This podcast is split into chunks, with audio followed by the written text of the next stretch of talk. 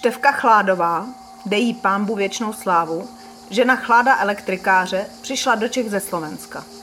Nejdřív sloužila ve dvoře na Loukově, v Lukim, jak říkala postaru, který v 50. letech rozkulačili, místního rozkradli a srovnali se zemí. Tam se poznali. Števka pak za ním přišla do meziklas. Měli hospodářství u Mlejna nad potokem. Chlád byl šlachovitý hubeňour. Moc toho nenamluvil, ale pálilo mu to a vždycky byl ochotný přijít a štelovat 50-letou elektriku, aby se nemusela Stehlíkova chalupa celá rozkopávat. Když jsme jednou števku doprovázeli k očnímu na Karlovo náměstí v Praze, uviděla výlohy pivovarské hospody Věčné, vyzdobené obilím a byla spokojená, že i v Praze se dá koupit slepičkám sypání. Měla nepatrný přízvuk, jiskrné hnědé oči, byla hbitá a čiperná a ráda vyprávěla, jak se ještě ve čtyřech letech kojila od maminky na poli ze stoličky, kterou si pro ten účel přínosila až z chalupy. Když ještě žila stará paní Dušková, tak chodil s ženskýma do kapličky každý den na večer. Kaplička v meziklasí stojí na návsi.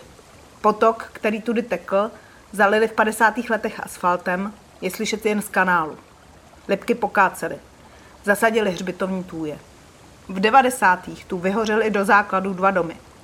Pěkná autobusová zastávka postavená v akci Z padla na přelomu tisíciletí Obec nechala postavit novou, mdle zelenou, vysokohorskou budku, před kterou paní Papežová ještě nedávno sázela Afrikány do květináčů z pneumatik.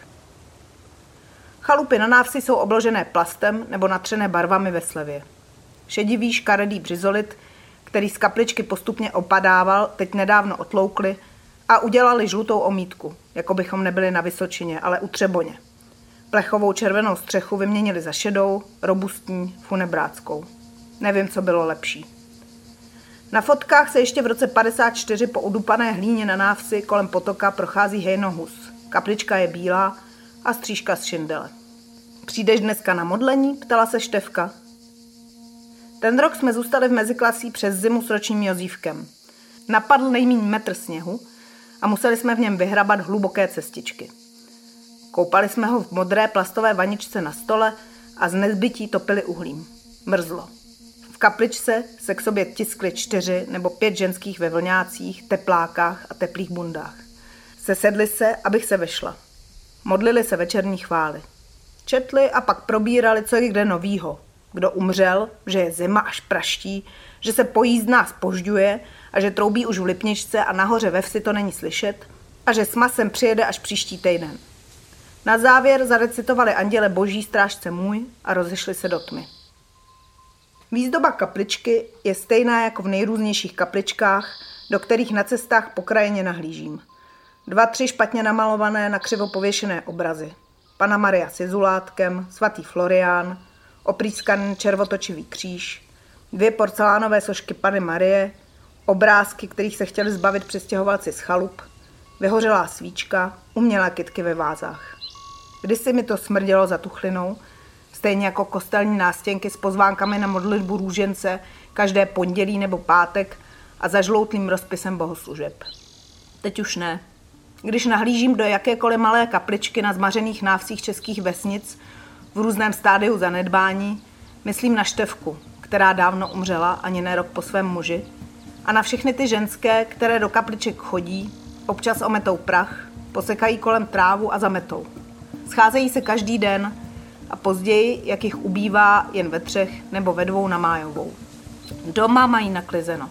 Staré lino se leskne, slepičky ještě pořád nesou, jednou za týden si pro vajíčka přijedou děti.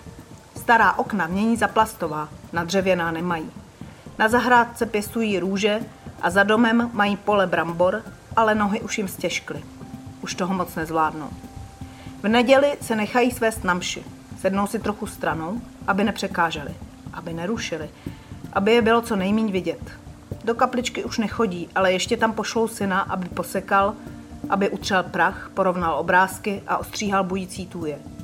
Už nás moc nezbylo, říkají, ale nestěžují si. Něco zmizelo, ztratilo se. A oni se stejně, přestože se jich nikdo neptá, snaží tak, jak umí. S pomocí boží, jak říkají, jednou někdo naváže a v kapličce v meziklasí smete na dlaň mrtvé mouchy, spod panenky Marie Svatohorské.